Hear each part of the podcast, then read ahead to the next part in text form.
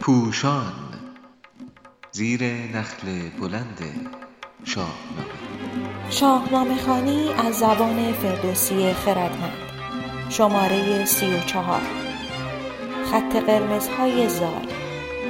چاپ شده در روزنامه ستاره صبح به تاریخ 18 آبان 98 نویسنده علیرضا قراباقی. گوینده پونه ولیزاده. موسیقی قطعه ای از پاییز اثر حمید رضا عباسی. در شاهنامه زال مظهر خردمندی است.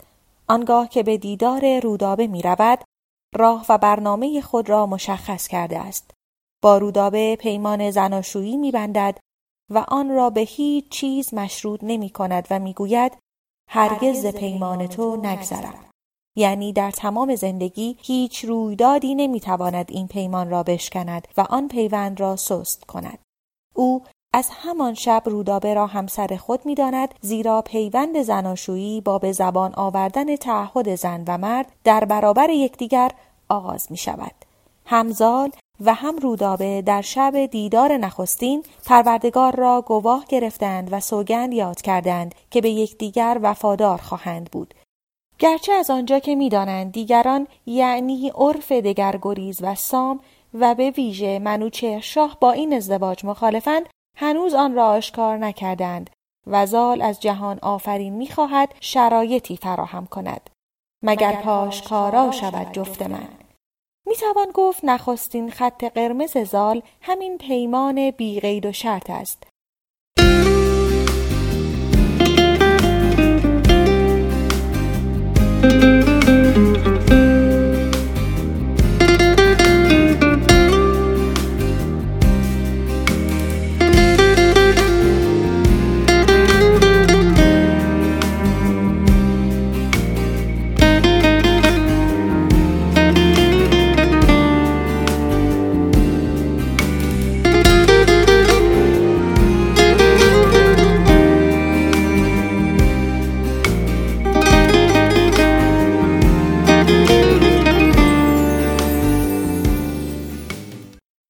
در این راه آماده است از جان خود بگذرد. ولیکن سر مایه جان است و تن همان خار گیرم بپوشم کفن. البته کفن پوشیدن اصطلاح زمان فردوسی است. ولی منظور آن است که جان در برابر این پیمان بیبهاست و او با پدر و با شاه در این مورد کوتاه نخواهد آمد. دیدار زال با رودابه و پیمان بستن با او پیش از رأی زدن با موبدان است. یعنی سخن آنان یا نظر اخترشناسان نیز نمی‌تواند در تصمیم زال خلالی ایجاد کند. پس از مشورت با موبدان هم در نامه ای که به پدر خود می نویسد یادآوری می کند زمانی که مرا از نزد سیمرغ به میان آدمیان آوردی گفتی که به خواسته من تن خواهی داد و آرزویم را برآورده خواهی کرد. پس به آنچه قول داده ای وفا کن. سام در آغاز با او همراهی می کند. فردوسی نشان می دهد که عشق چگونه دژهای مخالفت را یکی پس از دیگری فرو می ریزد. نخستین کسی که رفتارش در برابر مهراب دگراندیش تغییر کرد خود زال بود که زمانی دعوت او را هم برای رفتن به کاخ کابل نپذیرفته بود ولی اکنون می‌خواهد با او هم پیوند و هم پیمان شود نفر دوم سام است که آهسته آهسته نرم می شود. ولی منوچه شاه هنوز آنچنان نگران است که از سام می خواهد به جنگ کابل برود. سام هم مهر پدری و پیشبینی ستاره شناسان را کنار می‌گذارد و می رود تا پیمانی را که با فرزندش بسته است زیر پا بگذارد. اما زال همچنان بر خط قرمز یاد شده پافشاری می کند و زمانی که بزرگان او را اندرز می دهند و می گویند که آزرده گشته است از تو پدر. ره پوزش آرو مکش هیچ سر. زال نمیپذیرد و می‌گوید من هم انسان هستم حقی دارم احساسی دارم و از اینکه پدرم رنجیده باشد بیمی به دل راه نمی‌دهم.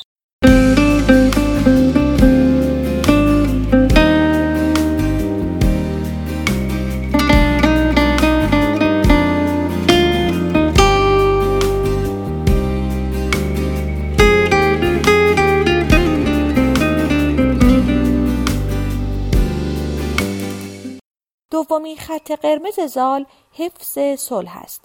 او در همان دیدار با رودابه می‌گوید شوم پیش یزدان ستایش کنم چو ایزد پرستان نیایش کنم. مگر کو دل سام و شاه زمین بشوید ز خشم و ز پیکار و کین. زمانی که منوچهر به سام دستور می‌دهد که همه کاخ مهراب و کابل بسوز زال می‌گوید اگر پدرم بخواهد به کابل دست اندازی کند نخست باید از روی جنازه من بگذرد و سر مرا درو کند. چو کابل ستان را بخواهد پسود نخستین سر من بباید درود. زال اهل مداراست و با آنکه جهان پهلوان است از جنگ بیزاری میجوید. او در دیدار با سام صلح خواهی همیشگی خود را با گفتن به گیتی مرا نیست با کس نبرد اعلام می کند.